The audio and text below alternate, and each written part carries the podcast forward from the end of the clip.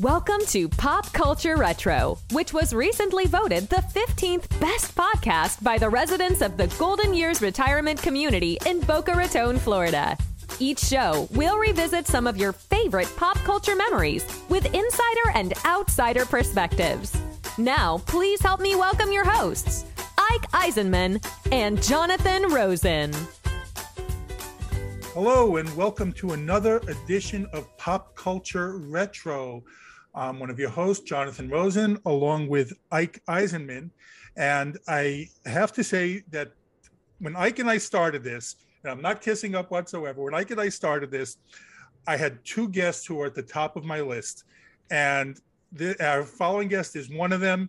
And I'm really excited to welcome Meeno Peluce uh, from Voyagers. And Meeno, thank you for joining us. Uh, my pleasure. I'm good. Uh, you know, I'm just wondering who the other one was. Was it, you know, the other one was Chris Makepeace from uh, from my bodyguard. so, but uh, I have to I have to say, okay, um, and you know, I really felt because Ike was in Voyagers as well. But the way you got here was a really great story. I just wanted to share it quickly.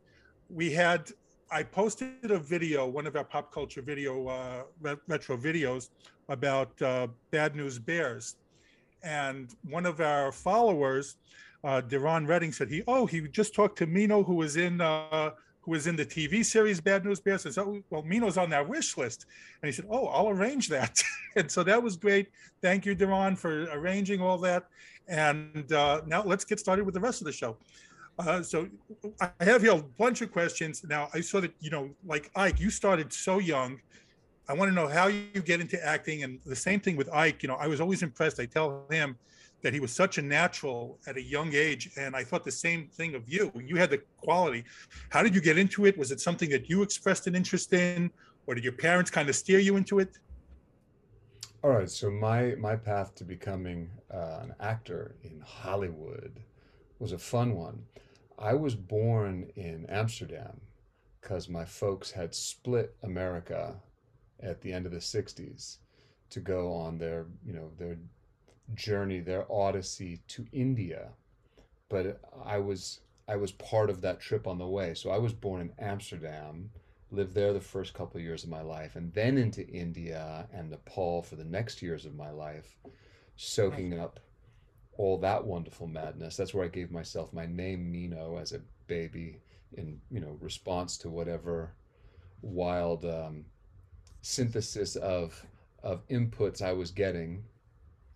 Then we came back to America, and my parents split up, and so my mom, as this new single mom, had to figure out how to support herself and her kid and so she started catering using all the wild foods she'd learned to cook all over the world.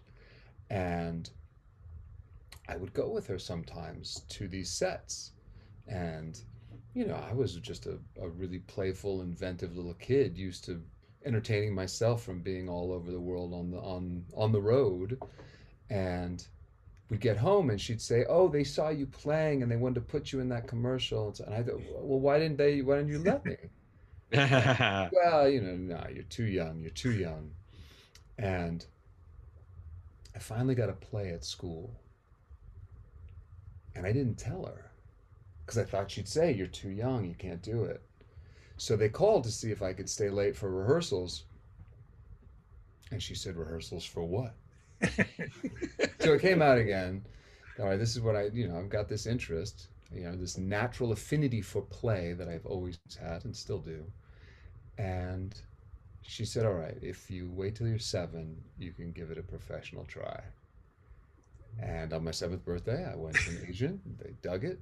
They signed me up, and uh, and that was it. it. It was it was real simple, and it was it was never anything more than just that simple uh, eagerness to go play. And that's why I was, you know, as a kid, that's why I was good at it. Because as a little kid, you're unalloyed with preconceptions of self and all this shit. You just play. You get the words to say, you say them. Um, but now, as as a director, I realized that that kid magic also that, that kid magic for being an actor starts with that with that just honest sincere ability to just be natural but it's also tempered for the good ones with a certain professionalism. Simple things like not looking in the camera like all that stuff uh, you know people would say wow you're really good. And i would say well that's what you brought me here to do is to be really good. No you know Yeah. I, I never i took all that for granted. It's not it's not until i've worked with different kids that i see like oh yeah some of them have this intuitive way of just being while you're just pretending inside this giant structure of a production. You know and other kids are amazed by it all and so they can't stay focused in the moment. So as a kid actor i learned that great lesson of how to do make believe as a profession as a, as a as a professional endeavor but never having it be anything more than yeah just a day of going to play. Like that's other kids go to the park to play. I went to the set to play.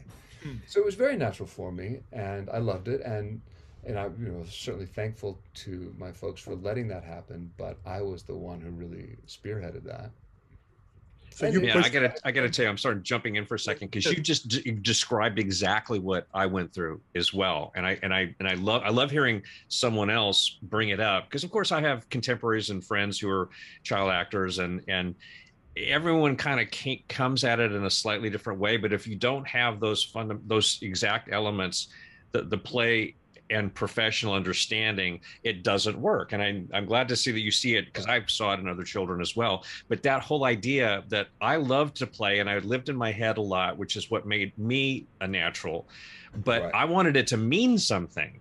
So doing it professionally and being with other people that did it professionally meant that my play meant something and it wasn't just it was play and it meant it, I mean I just for the first time I'm putting that together based on what you just shared. so thank you for uh for for, for your uh, your Yeah. personal insight there. one of the one of the things I didn't understand as a kid was you're on set and like I, I got it that like okay you got to go to school on set too so like Yeah. between every take you're hustled off to the classroom whether that's in a motorhome whether that's like on a on a board on your lap while you're sitting on a little stool but you Mhm, got to get in your your three hours of school a day at least right mhm. so I, I could I could dig that. But what always pissed me off was that what felt like me to me the middle of the day, I had to go home because I could only be on set so many hours, and all these grown-ups who I felt totally in league with because I was being just as professional as them. Why do they get to stay and keep working? Yep, I talk same thing, same thing, same thing. It's so it's so funny because you just really get on a roll by five or six o'clock, and then, all right, that's it. The kids are wrapped, you know. So yeah, I get it. I, I find it hysterical that your mom said you had to wait till the ripe old age of seven. You Yeah. know, that's, that's amazing. And then you got you got an an agent like so quickly.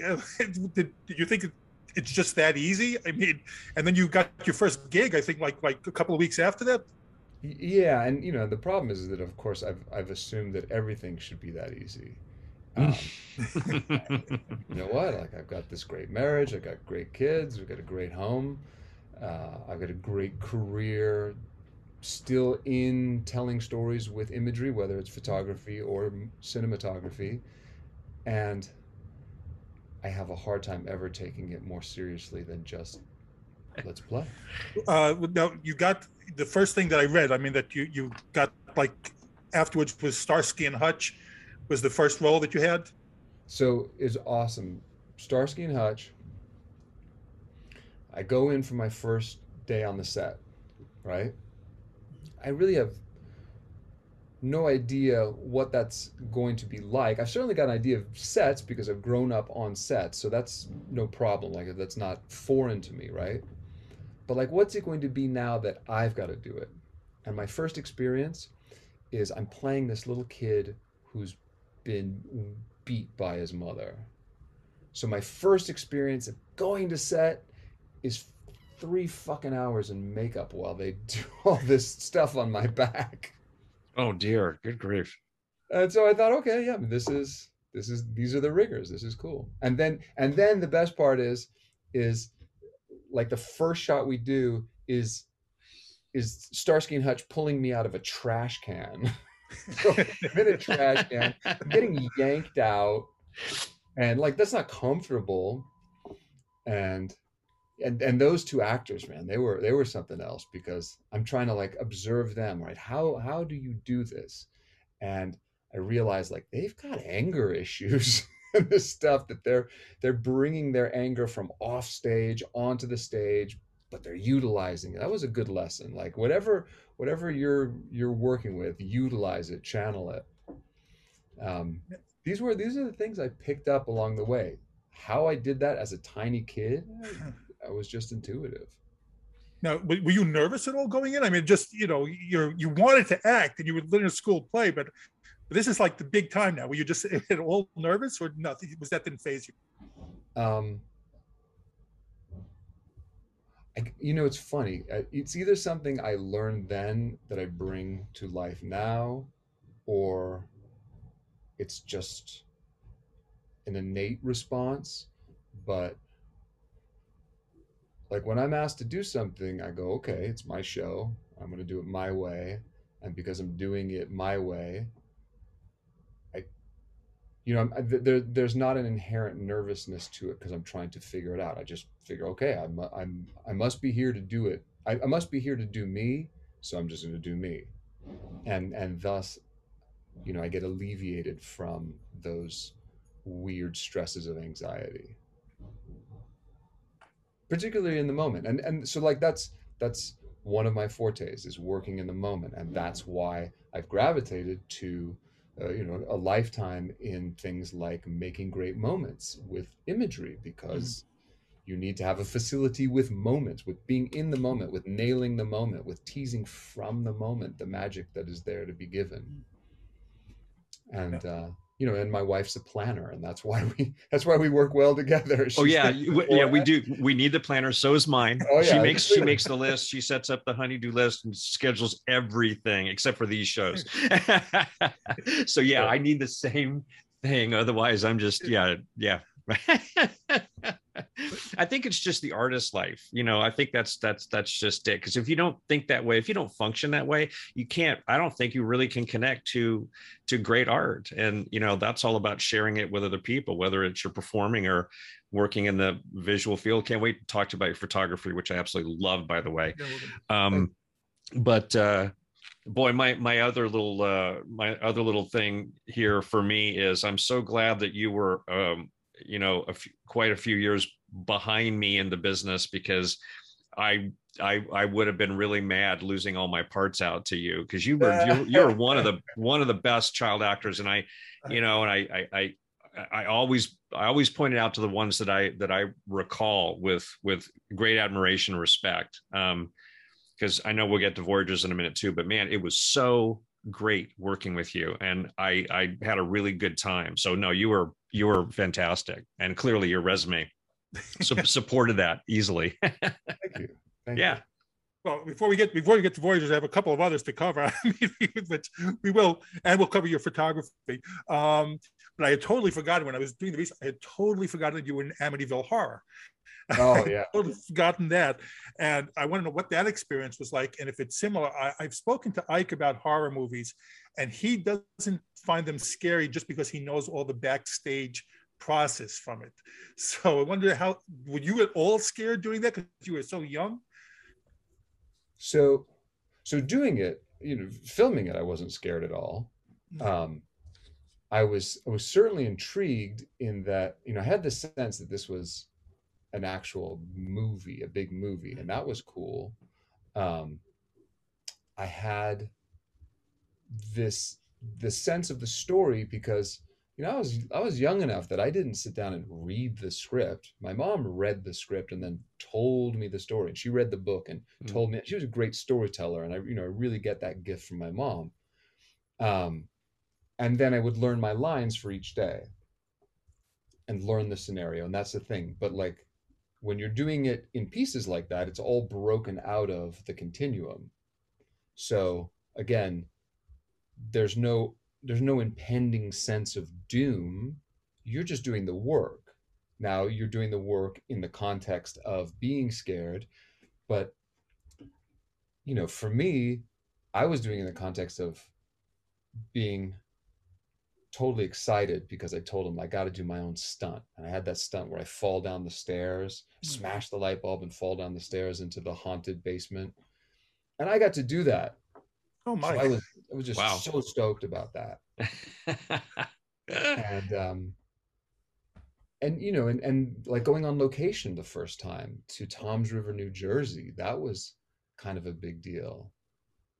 But I mean, I like maybe in my kid's brain it was as big a deal that they had an indoor pool, which seemed incredibly uh, exotic to me. And you know, we would swim at the pool when we weren't on set. I'm I'm shocked that they'd let you do that stunt. but, Yeah, I, I put my foot down, damn it. right. No. So watching it later, were you able to distance yourself? I mean, were you Oh, scared watching it? So, so that's the thing, though, right? So then we get invited to the premiere, Chinese theater, packed house, go in, and it was scary as shit.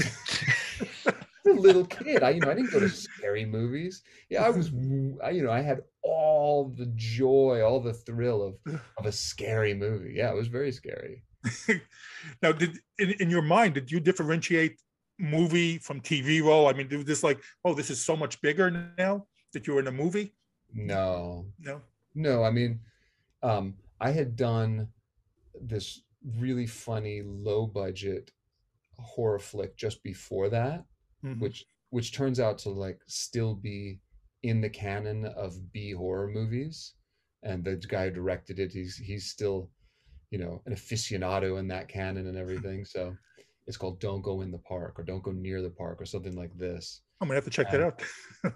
and you know and i certainly had the respect for the fact that that was done you know with like four people and now here we're at mgm doing it with lots of people. Um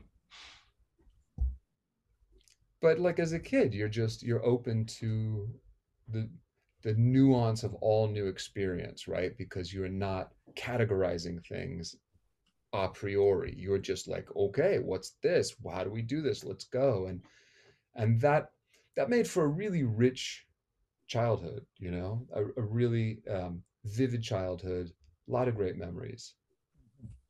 Particularly like Uh, opening opening the door we so we had we had our little schoolroom on the side of the set of of the house. The house was on the set was in different levels right? So there was there was kind of the main level and there was like a lawn outside. So that lawn became our little football field for break time out of the classroom and one day margot kidder comes and she's playing catch with us and it's awesome. Because you know we're we're all in love with margot kidder. She's this you know luminous creature. And uh, and then she runs into her her dressing room at the end of the the thing there and we're waiting for her to come back out and keep playing with us. So I just walk over and open the door, and like there I am face to face with Margot Kidder's big black bush, and it was it was amazing. It was um, it was it was it was my moment out of the tin drum. Yeah, it was. It, it was wow. Must have been fun filming after that. well, uh, now I have to watch the movie in a new light. I also I just, I mean, Ike mentioned your your career seemed very parallel in a lot of things. Like Ike, you were in every everything in the '70s. I mean, everything I saw, every major TV show you had a part in. Uh, but then you get on a series, The Bad News Bears, with Jack Warden. Uh, which I was at the, I remember at the time that I was surprised got made into a TV show because I was wondering how they were going to translate, you know, the the kids, which was I love that movie. So and you even played Tanner. Uh, had had you? I mean, right, so so here you go, Yeah. right? So I was a huge Bad News Bears fan as a little kid, as every little kid in the 70s was. So now like my mom says, "Oh, you're going in for an interview for the Bad News Bears TV show." Okay, great. And again, like yeah, I mean, in my brain there was no huge differentiation between movies and TV. Like this was just the stuff you consumed. I had my I was the only one in the house who had a TV, right? Um, so like that's cool. I'll go do that. And I get there to this giant casting call, and they give me the sides for Ogilvie, the brainy kid with the glasses. But I see these other sides for Tanner over here. And I'm thinking, I don't want to be the nerd. I want to be the tough guy. so when I go in to read, I tell them, you know, I want I want to read these other ones. And they say, yeah, yeah, but you know, we kind of were thinking of you for this part. I said, all right, I'll read those, but you got to let me read the other ones too. and of course, I, I read the Tanner ones, and they loved it, and I got the part. oh, good for you! I mean, you know, it's just yeah. Now, uh, what were you, what are your, some of your memories of that show? I mean, at some point they stopped doing baseball at all on that show. they started doing everything but baseball toward the end of it. And uh, I want to so know what was, Jack Warden right. was like also. Yeah, that was, I mean, that was a particularly special thing to be involved with at that moment in my life, right? Because what I was eight years old, right? My sister at that point is two years old. Mm. Um, I didn't have any brothers. Uh, my friends were the kids, you know, in the sh- who lived in the apartment buildings with me. So all of a sudden now I'm going to a place where there's 12 of us. Like this is heaven, right? Like we're we're all a bunch of precocious little badasses. you know and so so in in scenes where like we're looking all scuffed up and roughed up that that's not art direction. That's because we're playing tackle football in between the shots. Um yeah so we had a really good time because there was this all this camaraderie. Um there was that connection. Like when we would go to to school on the set we had our own little schoolroom. Um we knew that we were in kind of this that you know when we go to the baseball field and shoot that stuff of just kids on a baseball field you couldn't be happier right? But when we were on the set on the paramount there was mm-hmm. something really special to that. One because that was the set that had been the set for the brady bunch. And we knew that because there were these there were the dressing rooms that had belonged to the brady bunch kids and and so like and, and we knew that because the walls were covered in all the little class pictures that all the fans had sent in. So we knew we were in some kind of hallowed ground to things that actually meant something to us like we all watched the brady bunch. Later i realized that's also the stage where tom hagen comes when he comes to california to let the producer know that he's gonna he's gonna let Johnny in the movie. He says, "I'll never let that kid in the picture," and he winds a horse's head. And his, so that stage where he visits him, that was the stage we worked on. Oh, that's outstanding! It's that that always makes it so much fun because you know studios have such history. You know, so much happens. I had yeah. a similar experience on on Escape to Witch Mountain working. Um, because Disney only has like four stages and, and only one decent sized one, but they had a special effects stage called the they called it the sodium stage. And I remember stomping around because the, the the floor was kind of hollow and and it turns out that was the stage on which they shot 20,000 Leagues Under the Sea. There was a, a water pit below that, oh. and and I thought, you know, I mean, I don't know why that one that one movie and that one moment impacted me more than thinking about everything else that had been shot on those stages. But all of a sudden, I thought, my God, the giant squid was down there, you know, in the submarine. So right. just it just makes it rich in ways that you you know you you just I find I find incredible and really enjoyable. It's funny because, yeah, you when you, when you are kind of steeped in the lore and you realize that you're being given this opportunity to be part of that lore. That's really cool. Yeah. Um one of the one of one of my great connections to pop culture is the fact that when we shot voyagers on the back lot of of universal we would just routinely jump onto the trams of the tour and like lead the tour across the bridge with the with the shark and stuff. Yeah, that, was, that was great. That is That awesome. fun that we, you know, we would just kind of Yeah. go own that for ourselves. I, I, I, I, I, obviously we all worked on all the different lots, but I, I did do a number of shows at Universal, and that just used to dumbfound me that I'd be walking to the stage or past the center from the you know the parking lot, and there's the tram waving by and driving by, and people would stare at you and take pictures. I mean, no matter who, no matter who you were, it was Right. it was amazing. Yeah, Yeah, I mean that that's got to be my my closest relationship to celebrity is is that kind of stuff where I had been a kid on the tram. That was awesome. so now I, I could have totally appreciate the kids on the tram and I would want to give them that that moment of connection. That's great. Well, and how, how was how was it Well, like with Jack Warden? How was he working with? Jack Warden was great. I mean that you know that salty character with a chomping on a cigar, that was just him. That was him. of course. but you know, in in so many ways, also he was part of that. You know that firmament of adults who were making things happen.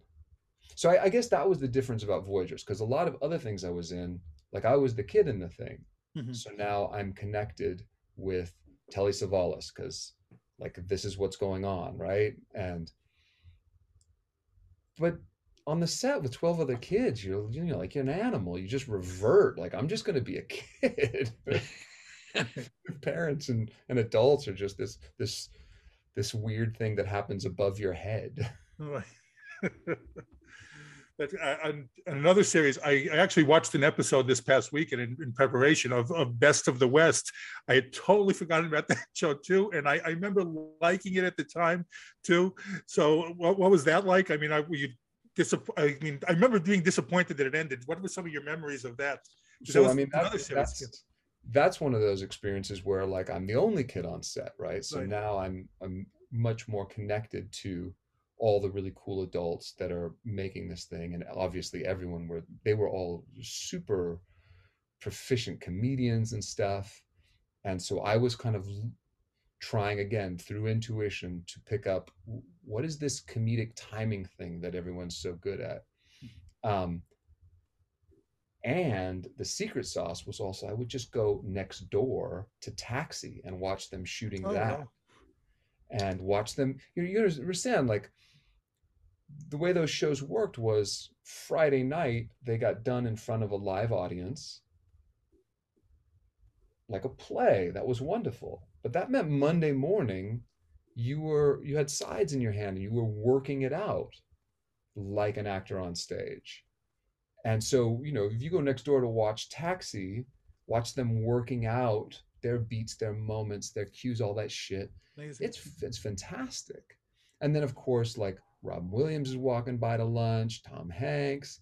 It was just that was the crew, and so that was that was another like very special time in my life. Special because the connections with all the actors were wonderful. The connection with what I was doing as a craft was terrific. Mm. The the connections between like place that was such an interesting set right? So this is this again you're doing it as as a stage piece on on a floor eh, all sets have only three walls but they're these giant sets. So the walls swung and you would open up the cabin and then that would swing and you'd open up the general store where you could go in and steal like the little gummy candies out of the thing but they were props so they were always nasty and hard and then that would swing and make this giant saloon. Um, so total appreciation for stagecraft. There was there was Thursdays when you would now pretty much have everything set. You'd know most of your lines.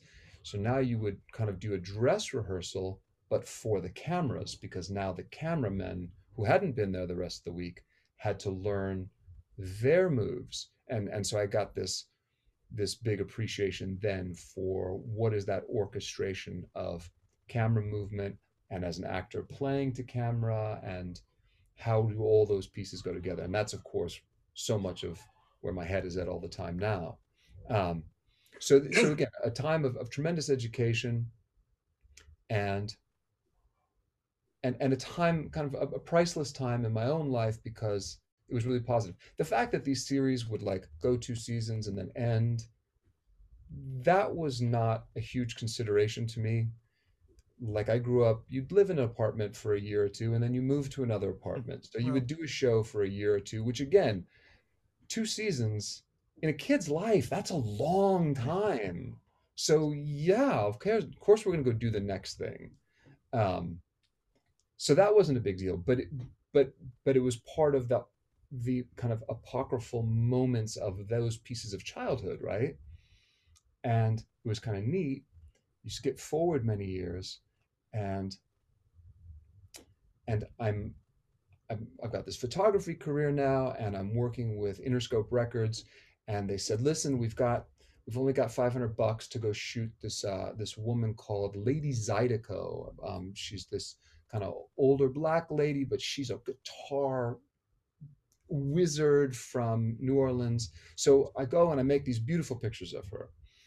And the next week I get another call. We've got another 500 bucks. I know it's small, but like uh, it's another up and coming artist.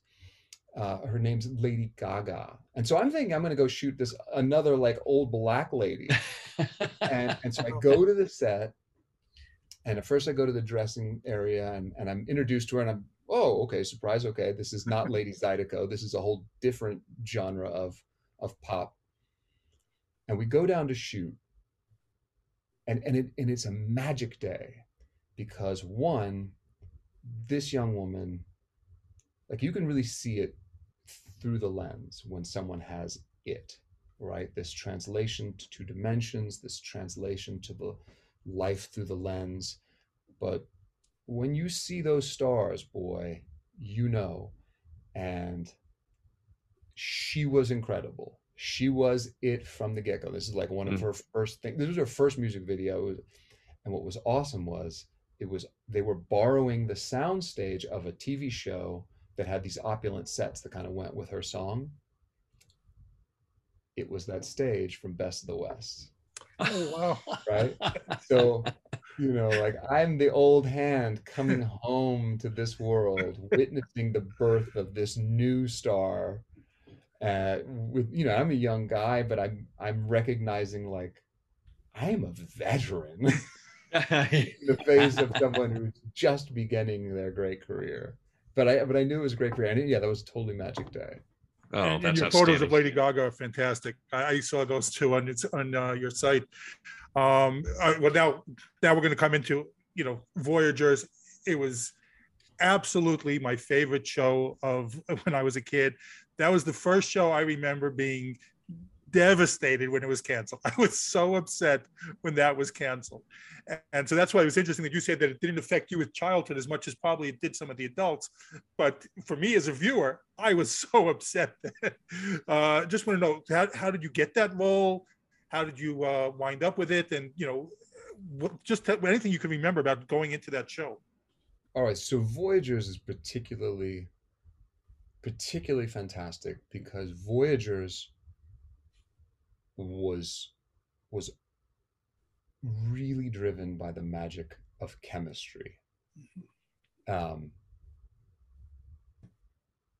there's a mercurial nature to any creative thing where you can put all the effort into the world to it and it's still shit, or all the pieces somehow fall together and even if it's something like looking back now it's like oh yeah this is 80s tv this is like it was a lot of um you know production standards that were much lower than they are now. Mm-hmm. and yet still it's total magic. Like where does the magic come from? Chemistry. So so voyagers my my journey my voyage to voyagers begins again with it's a cattle call. You get called in you get the sides, you go in and read them, and then they're like, "Yes, we're liking this. Now we're going to bring you in to meet the the networks, right?" So they had rounded it down to two kids and two guys. The other kid He's this kind of blonde, roly poly kid with glasses, kind of, you know, he's, he's the archetypical nerd. And the other guy was this older, more uh, Harrison Ford kind of guy. So we get in there, and I go read with the old guy, and Jon-Erik goes and reads with the kid. So they would do the things, and it's good, you know. This we know the scene, we got it on its feet, we're doing a thing, and it works just fine. And then the other guy and the other kid go in, and Jon-Erik and I start to rehearse it, and we're like laughing to ourselves, and we walk in and we laugh to the to the the brass of NBC because we've got this. it's it's indisputable. Like this is this is exactly what this is supposed to be. They watch us go through it once and they say, yes, this is exactly what it's supposed to be. Mm-hmm. And the next thing you know, it's awesome. We're um, going to our fittings at the wardrobe department on the back lot. Right. So I'm 12 years old. So, you know, what's important in my life? Um, being able to throw a spiral, a good spiral, is an important thing to a 12 year old boy, right? So after we do our fittings, Jon-Erik says to my mom, Hey, listen, can can Meeno stay and hang out with me and we'll go walk around the back lot and uh, you know we'll get to know each other and I'll bring him home. Perfect. So not only am I like walking around the back lot of Universal, which I've really only seen from the tour bus before this, right? Now we have it all to ourselves, like some kind of interlopers. We're hanging out. I've got like the coolest big buddy in the world because he can fucking throw a spiral a hundred yards.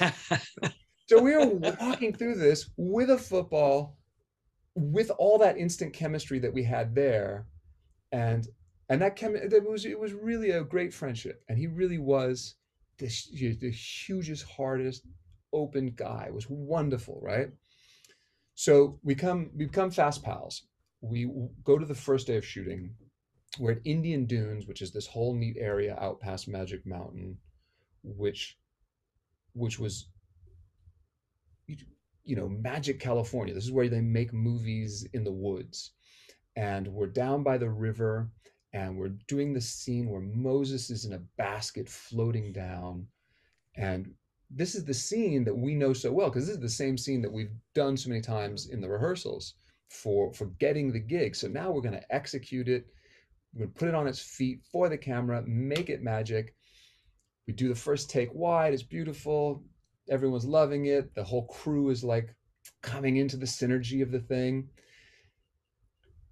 A couple takes later, move things around. Jon-Erik says to me, Hey, come over here, because we're the pals now, right? Like we're getting to know everybody else, but now we're the old fast friends. And he says to me, How come you're on the other side of the camera?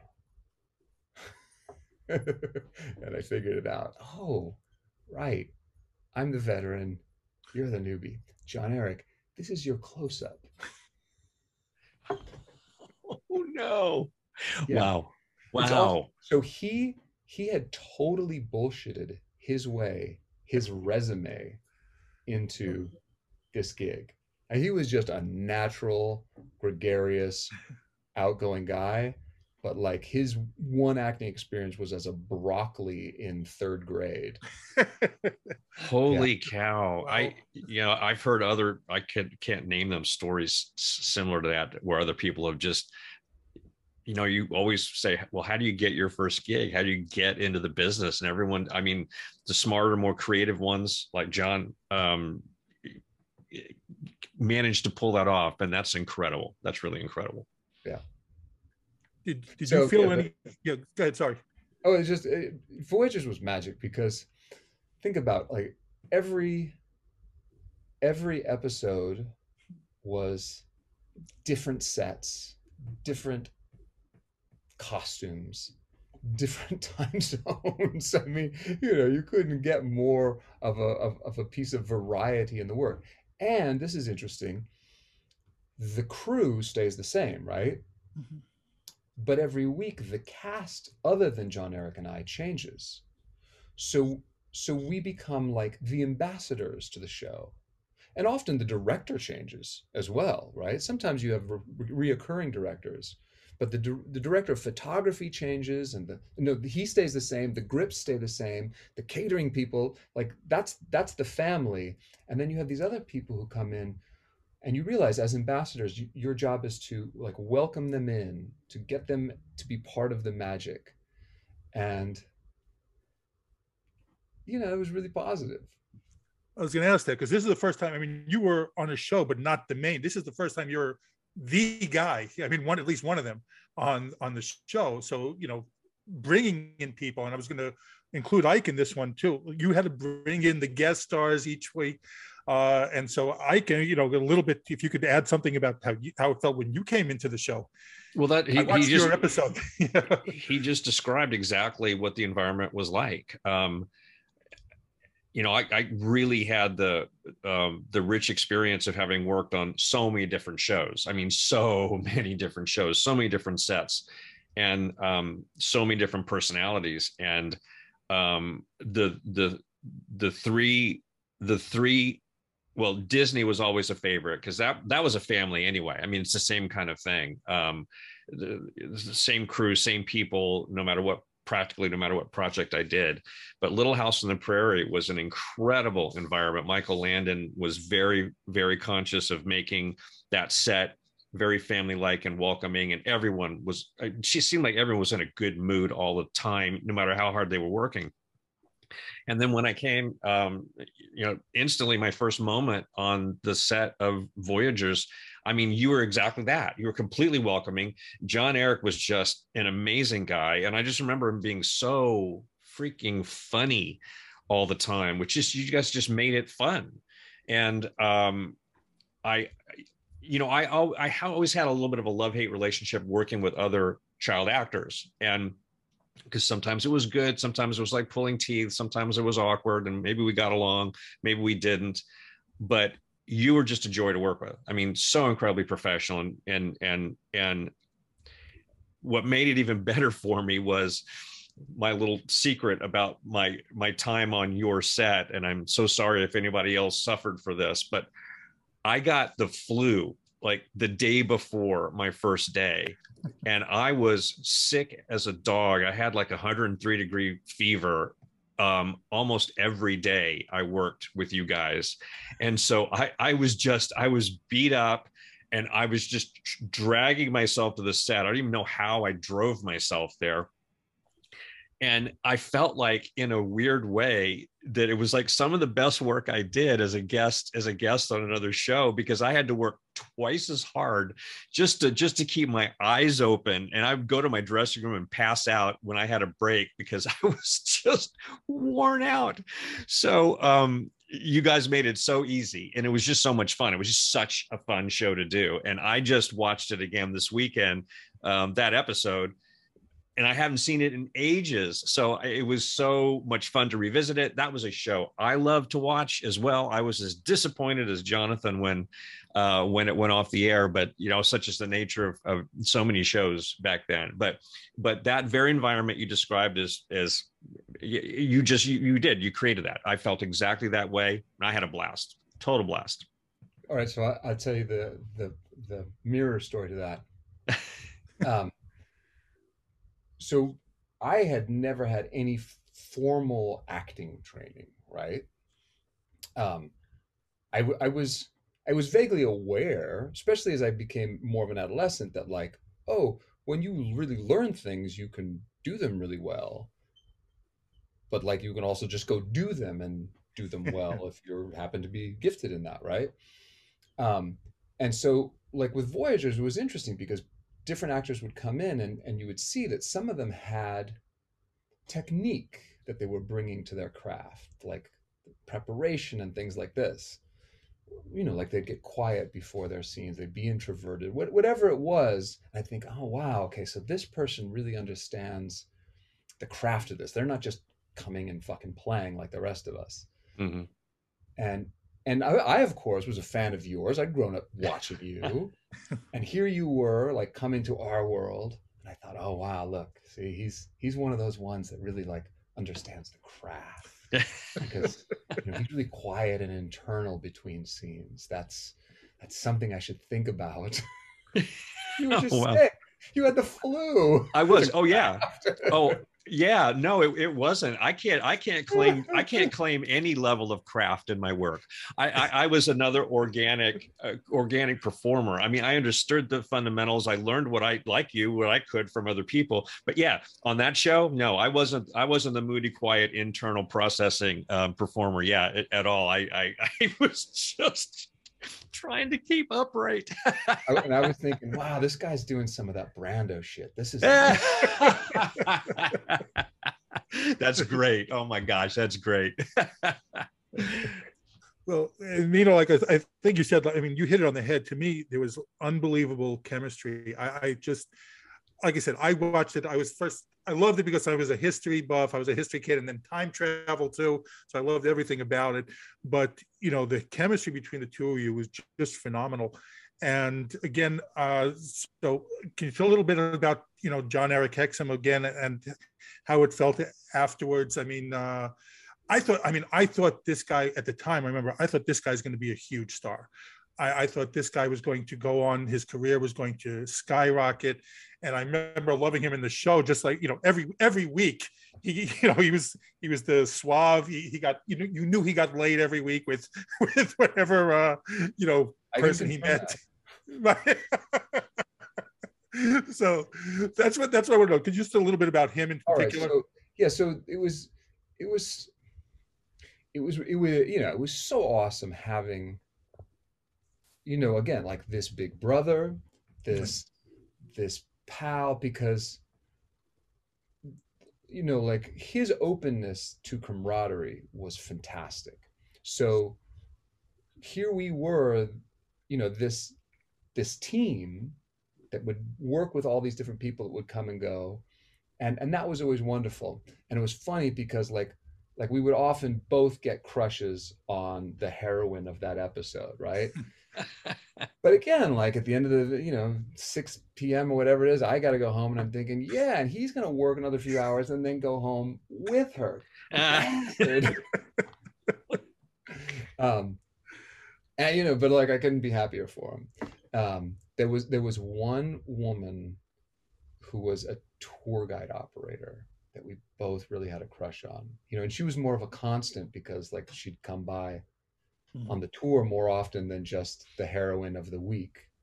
And um, and I rem- like there was a great um, like for a moment there, like we were the we were three pals. That was a great feeling. Like, yeah, these are my pals. Um, and look, what, you know, when you're a kid and you got someone to look up to, they just they chart the way, they chart the course in so many ways, uh, knowing that like his his magnanimity, his charisma, his fitness, his charm. Like I, that was such a great, um, you know, he's such a great role model for me. Um, and and then the series ended. It's a bummer, but again, I'm a kid. I go on to all the other things in my life. I go back to my little school that I had always grown up at. So I always had kind of a, a certain continuum between shows because it was the same kids I was growing up with and all that. And right around that time, oh, and, and that's interesting too, because that school was K through 12. So like we always looked up to the big kids. So I was totally good with like looking up to a big kid. Jon-Erik was just a big kid.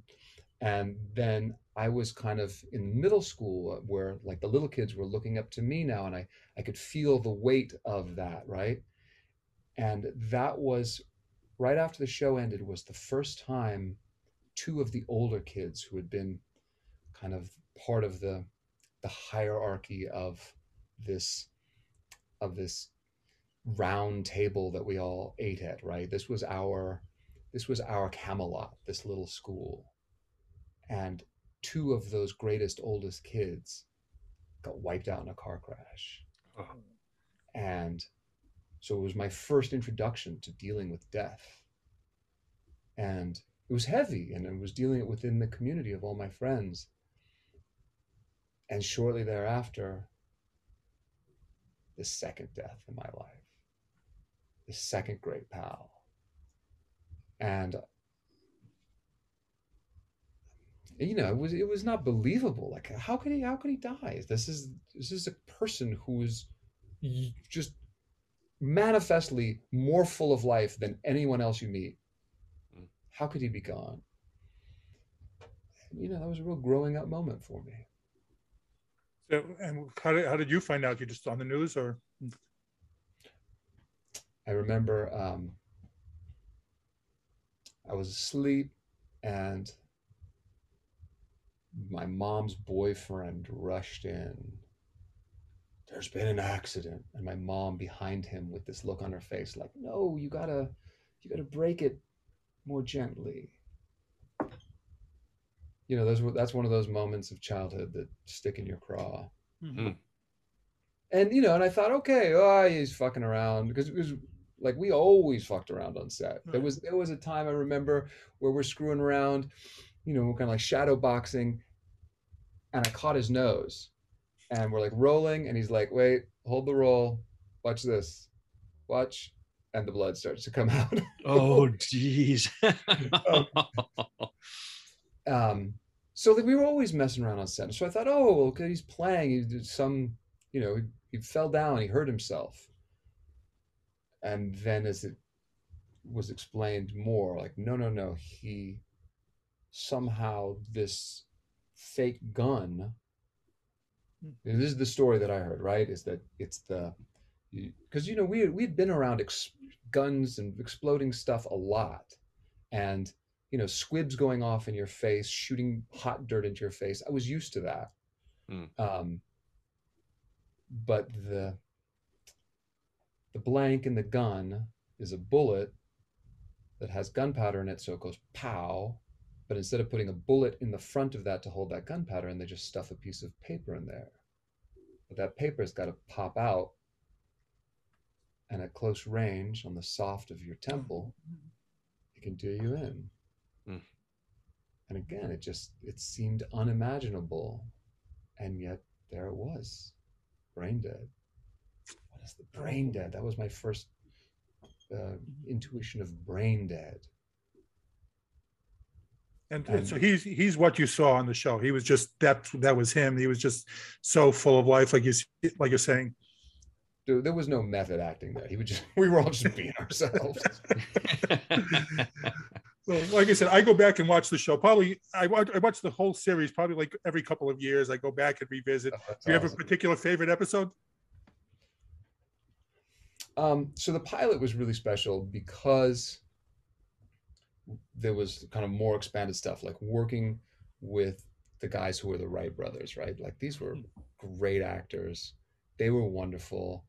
Getting to do the the Richthofen fighter plane stuff. That was that was really special. I loved um, the the Caesar episode, right? The the Spartacus episode That's- and um, you know, because again, I was getting to do some stunts and stuff. Here, here, all right, I'll give you one of the drawbacks to Voyagers. We had a seven o'clock time slot, and there's all these special uh, morality rules that the television had imposed upon itself, so they wouldn't be, um, so, so they wouldn't get uh, manhandled, right, by government. Um, one of the things was at, at 7 p.m. time slot, you couldn't have violence towards kids. Hmm. I'm like, wait a minute. I want to be in the fight scenes. and you couldn't throw punches. If you watch the show, there's no punches. There's fights, but it's elbows and all this kind I of didn't stuff. realize that. I'm gonna have to check Um, that again. So, you know, there were a few times where I got to like do some stunts and all that kind of stuff and be in a little bit more peril, which is a lot more fun to shoot, right? oh, absolutely. Yeah. And um, so those you know those were all, it was it was the shows that were that, that had those and then of course like the guy who played abe lincoln he was a profound actor and he looked like abe lincoln so i was like this is great man i am acting with abe lincoln this is really special Do you, do you ever go back and watch the shows now at all? well you know it's really funny because i get to show them to my kids right and uh, what do they say? Oh, they loved them. I mean, they're grown now, and they yeah, they loved them when they were kids. And and I, I get to see and be transported to that world again now as a filmmaker, right?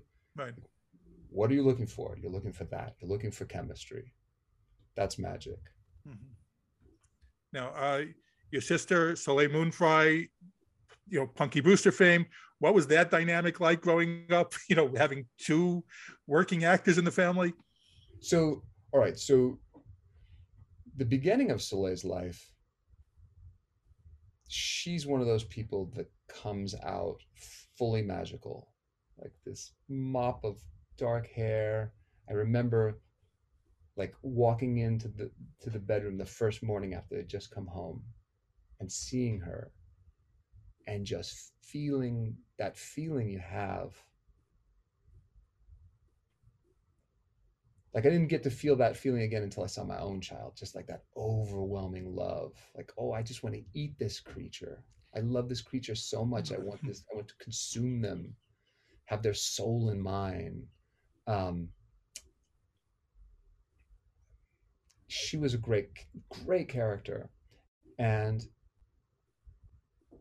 and her dad, you know, in a lot of ways, he was kind of in his own world uh, so like I did a lot of the it, it was my mom raising the two of us. I had to help a lot with the parenting. I did I changed a lot of diapers, all that kind of stuff. um, when I had my own daughters years later, no problem. I've done this before. This is familiar territory. I was six years older, right? Uh-huh.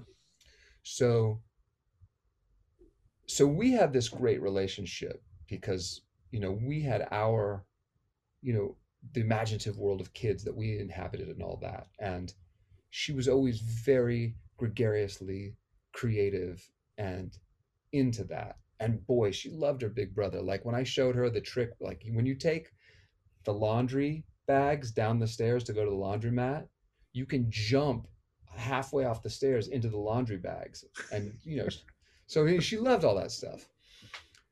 But I also noticed that she was very shy outside the house with other people. And then I also remember that day when she kind of came out from behind mom's legs on one of my set and said, Now it's my turn. I thought, okay, yeah, it is. Like we've been waiting. And um, you know, what happened to Voyagers? Voyagers, Voyagers was the victim of the Nielsen ratings box. The Nielsen's rating box was literally a box that sat on top of people's televisions and monitored what they watched. And they watched 60 minutes. Like the whole country watched 60 minutes. That was the number one show, Sunday at 7 p.m. Mhm. But now there was a second TV in the house, and that's where the kids were. Hmm. They were all watching Voyagers, but that didn't have the Nielsen box on it. Mm. hmm And Yeah. Voyagers had these big sets, it had all these characters, all these explosions. It was an expensive show to make. Right. So after two seasons of us each week looking at the ratings from the bottom up to find ourselves, Hmm. it got canned. Yeah. That time slot was filled with the first show to ever give 60 Minutes a run for their money. A show called Punky Brewster. Wow. Do you have any plans to appear on the reboot? You know what? They didn't ask me. Oh, I'm gonna have to start a massive uh, email campaign. wow. Um, that was it was really fun when I got to be on the show back then. Right. right? Because back, so you have to understand. So after Voyagers, I did uh, one more series with Judd Hirsch, but we did one season of that. It didn't go anywhere, but that was great working with Judd Hirsch because again, I'd known him from Taxi Next Door when I did Best of the West. Right. Um, I did a few more things, but by then, you know, I'm becoming an adolescent. In the '80s, I had fucking long hair that I didn't want to cut off. I, I, I wanted to do rock and roll. Um, and so so my stake in the game of doing TV was waning. And the parts were waning. And the fact that I wouldn't cut off my hair was counting me out and all this kind of stuff. And, but that was all right because I was also very serious about my education and knew that soon enough I'd be going off to college. And so there, there was, there was no, there was, there was no um, great heartache about the fact that I just wasn't coming home from school every day and having mom come out while I'm skateboarding. You got this job, you got that job, you got this job, you got that job. Because I was on to other things. But then they asked me to come in and do Punky and that was really special because I got to do a juicy role, and and you know, and I got to the, the role included me being fraternal to her, so I got to really bring the truth of that to it and watch my kid sister in the world where she was really the star, but I still knew once again, I'm the veteran here. I, I, I also read for a little bit that you did the same thing that I did for a while, that you taught history. And I, I want to know, first of all, which subject and what was it like for kids? Oh, I'm being taught by a Voyager. Did that ever come up? All right, so so the so the way that comes about is that I go off to college. I get my degree in comparative literature. Um, that means nothing other than I've become educated. I've you know I've, I've I have taken those critical faculties that I've always had all the ability to kind of like synthesize intuition into what's interesting about this and how does this work and you know autodidactically bring new knowledge into my life but now i'm out of college and i got some wonderful fast friends i got this great girlfriend and i just living and then that little bit of money that i still had runs out oh, I got to get a job. Yeah. Like, how do you get a job? I've never gotten a job before. I had an agent who said, go take this interview. And I did the interview and I got the gig, but I had no idea how to go get a job. And someone said, well, you know, if you've got, if you've got a, a, a bachelor's, you can go substitute teach. And because I'm autodidactic, I've always been a good teacher because I've got a sense of like, well, if you don't understand something, here's some of the ways that you can begin to understand it, piece by piece by piece, adding to what you already understand, and now you will understand a bigger thing. And and I I'd gotten to teach a bit in college when I was a senior. I got to do a course where I taught the freshmen coming in their core course. So I was already I already knew like, well, that's a gift I've got. Let's go use that. And boy, was it a wild ride. And because I'm substituting teaching in LA, right? Which means like they just send you wherever there's a hole for the day. And that typically means there's no lesson plan that's been left or anything. You're just going into the most ghetto schools of Los Angeles and you're trying to entertain. Mm. So I brought all my entertainment skills to bear.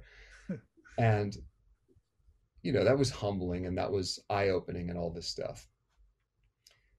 But every once in a while, you'd find a school and they were they would say, uh, "Listen, we actually don't have a teacher for this position. We're going to have you back tomorrow." And then you'd fall into mm-hmm. a position for a while. I was the Spanish teacher for a while. I didn't know any Spanish, but um, but then I wound up at Hollywood High, and yeah, for sure enough, I was the history teacher.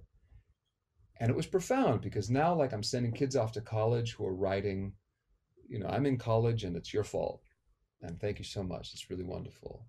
And and sometimes we're learning things in history and i can tell them and i met this guy. Let me tell you. Um, you know they didn't know me as an actor. They just knew me as mr Meeno the teacher.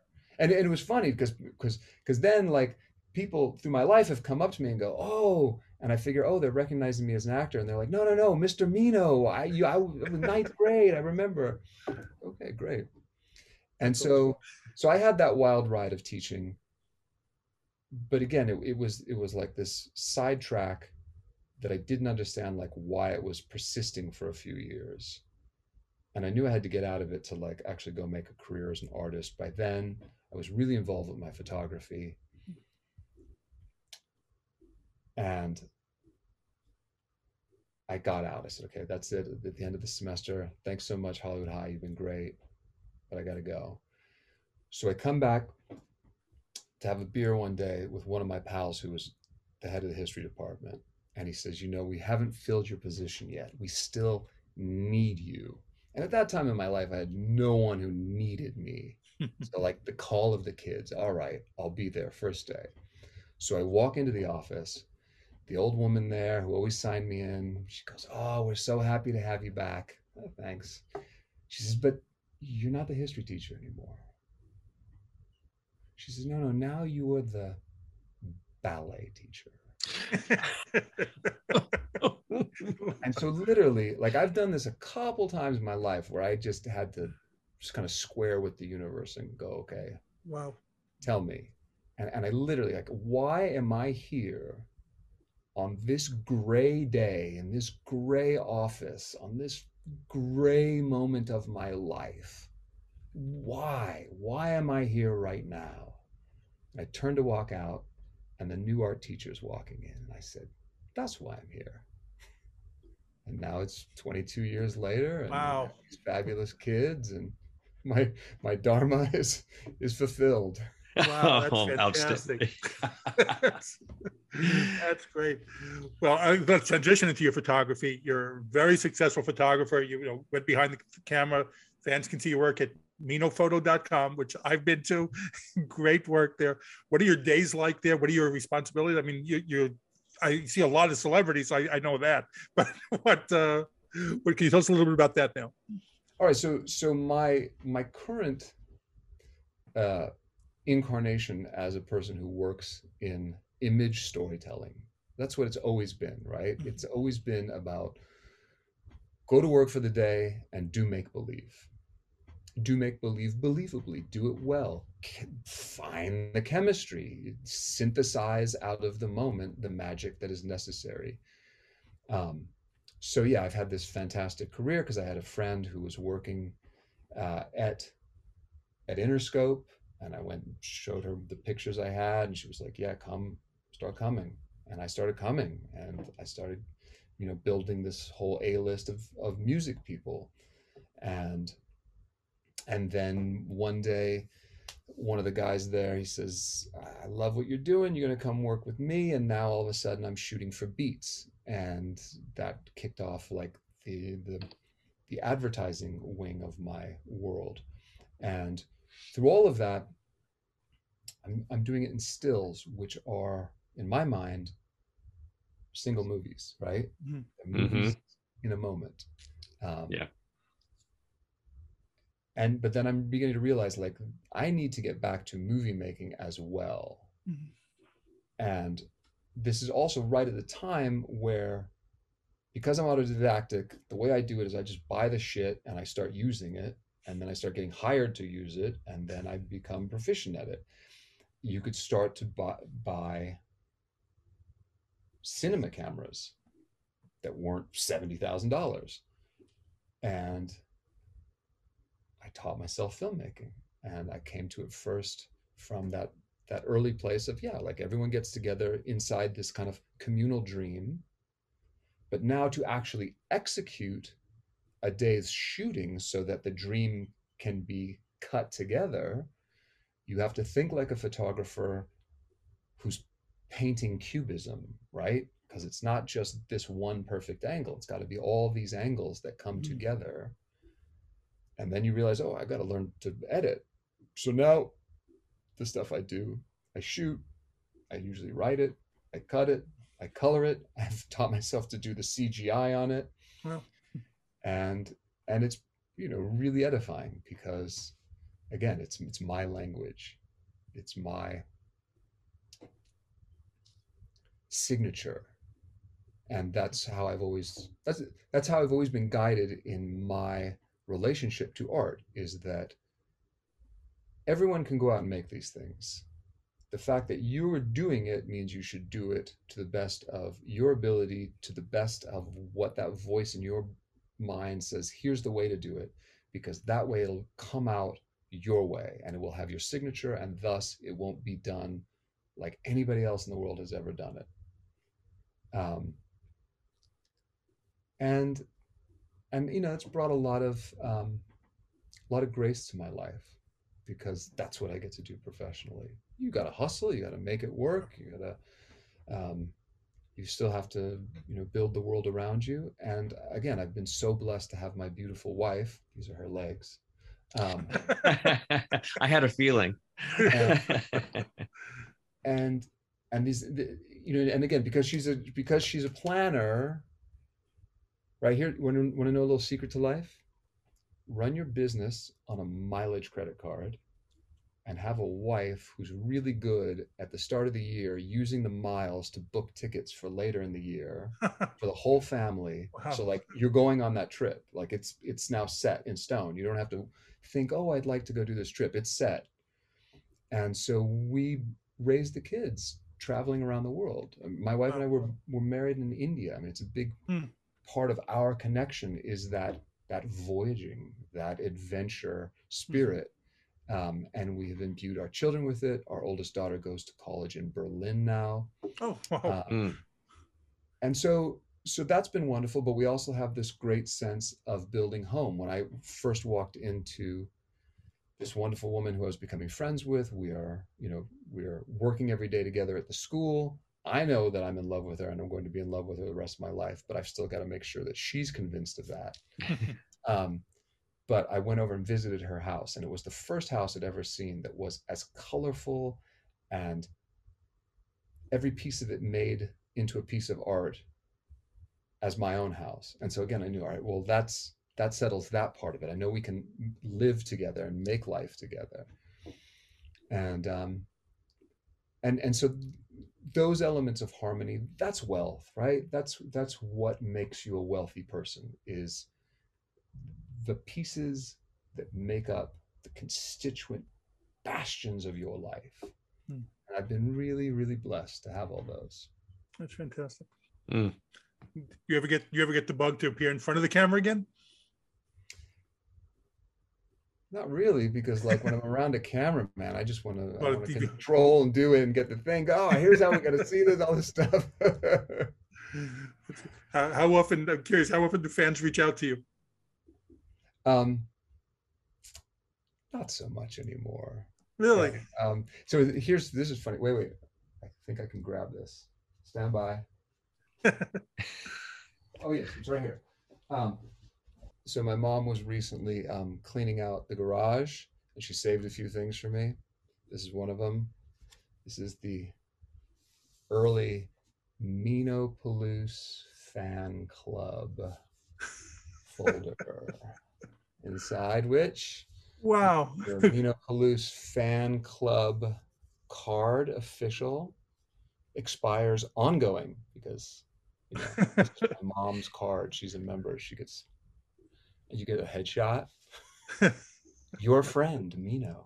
You get some some articles, and then she stuffed in some of these great old photos of me as a little kid. That's awesome. That's great. And of course, you get the pin. Like you got to get Of the course. pin. I love Meeno Peluce. and That's That's fantastic. um, you know, I never took celebrity, that the celebrity part of it seriously at all. Um, I didn't seek that, and it did not seek me. Mhm. I was a working actor. When I wasn't working, I went back to this tiny private school that I'd gone to, preschool through high school. I, I like, I, I can remember the the big day of receiving largesse of my celebrity was a day at the go-kart place where like I was there as a celebrity and when I came around on the go-kart I could say I want to go again and they'd say go ahead and they didn't you know that was a big deal but I I was certainly aware of the world of celebrity because it it welcomed my sister in with open arms, Mhm. right? Like that was there was celebrity existence in our world, and it was her show. Hmm. And and again, by then, like again, I'm six years older. I, I certainly was not um, in any way. There was no com- there was no competition, right? Right. Um, but I was I was totally jazzed that my sister was enjoying that and that was great and i was certainly jazzed by the fact that when they would say oh well we need you to come do a junket in australia my mom would say that's fine but you got to fly all of us and you got to fly us to Fiji first. And you know, so like mom made it into some some family travels for us, and so that was great. Um, a little later, because Soleil's, you know, her expanded world, like I got into some clubs and things when I'd be home from college on kind of on her coattails. But for the most part, that was really that was her world. That was that was what she liked doing and was good at. Um, my relationship to limousines was like before I could drive, if I wanted to take a girl out, how, how am I going to go on a date? Mom goes, well, just rent a limo, go pick her up. And let me tell you, Priscilla Presley thought that was a little fishy when I came to pick up her daughter. Who's this guy in this limo picking up my daughter? I'll have to hear about that. But uh, do, you, do, you, ever uh, do you ever do and decide to do any conventions at all? Do you you know fan things? No, see, I mean no. that again, that's just not been part of nothing that interests you, right? Yeah. Well, I, I then I, I thank you very much for being here today. I, you know, honestly, it was you know great pleasure for me. Uh, I loved getting to speak to you. You're welcome back anytime. And uh, if you're well, if you're ever in Florida, you have a lunch waiting if you want. Fantastic. Thank you guys so much. Okay, and thank you. This is uh, Jonathan Rosen with Ike Eisenmann. Again, thanks to our special guest, Meeno Peluce. and uh, yes, this has been Pop yeah, man. Thank Retro. you. And uh, remember, subscribe. Bye bye. Thank you for listening to Pop Culture Retro, where no one was hurt during the making of this podcast.